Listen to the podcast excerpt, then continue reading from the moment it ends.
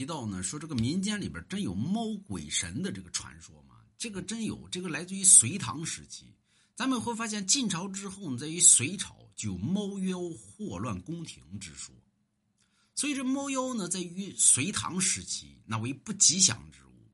而武则天呢，当时还比较喜欢于猫，所以他养了一只猫，然后弄了一个鹦鹉。这猫呢，跟鹦鹉呢，俩人呢过得玩的很好。突然有一天呢，武则天就认为呢，说你看我能耐多大，对吧？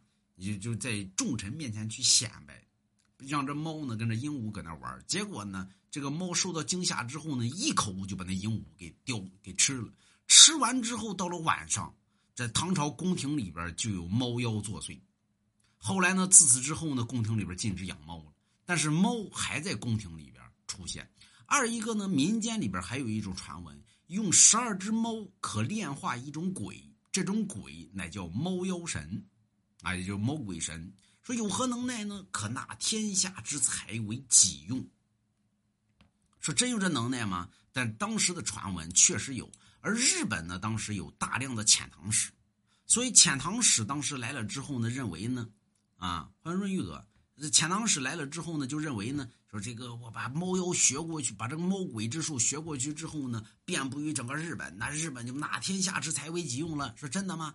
但是这种法术是不往外传的，所以天皇为了学到这种法术，啊，完了之后呢，就告诉这些人呢，说你们要是能学会的情况下，我赐你菊花，而且赐你酒局。这种状态下呢，当时呢，很多人呢想在大唐学习这个猫鬼之术。怎么学都学不来，所以后来没办法了，说这咋整啊？那么骗回去呢，就告诉天皇，天皇啊，对吧？你把那猫哎站起来，它的爪子往外一招一拉，一招一拉，这财就来了。后来呢，天皇一看呢，那把这弄个吉祥物呗。那么这家家户户共有吉祥物啊，叫什么呢？叫这个招财猫。所以日本的吉祥物是招财猫，所以很多人中国人说摆个招财猫招财，那招财吗？招财个屁！那是学习中国猫鬼之术而没学明白，而弄了这么一个招财猫。所以日本后期呢也出了一个派系叫九局一脉，只练邪术而不练正术。那么说这个猫鬼之术真的存在吗？它在现在为止呢还有，你说有吗？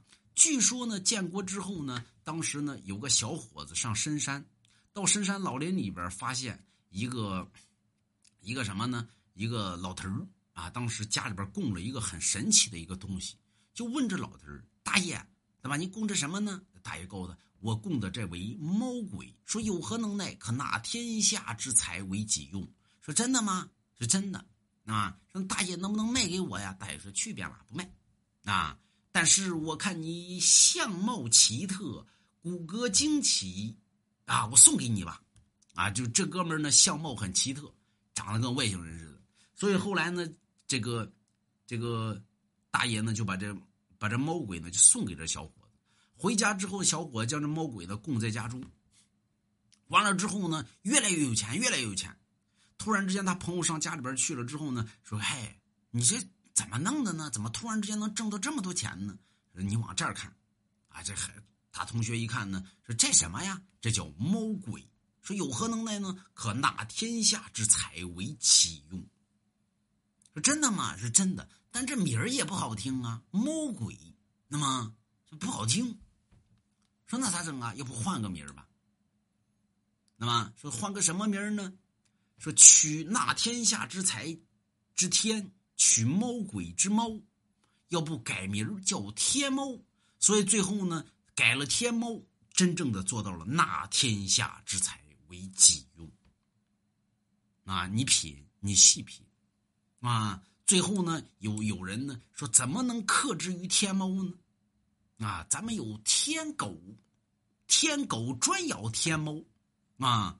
所以弄了个天狗，弄了个狗狗专咬猫，最后这狗把猫打的稀里哗啦的，那么？所以天下万物者，你信不信吧？啊，有人说，哎呀，这玩意儿还真真有一道，真有这真有这个东西。所以你看，越有钱的人越信这东西，越没钱的人。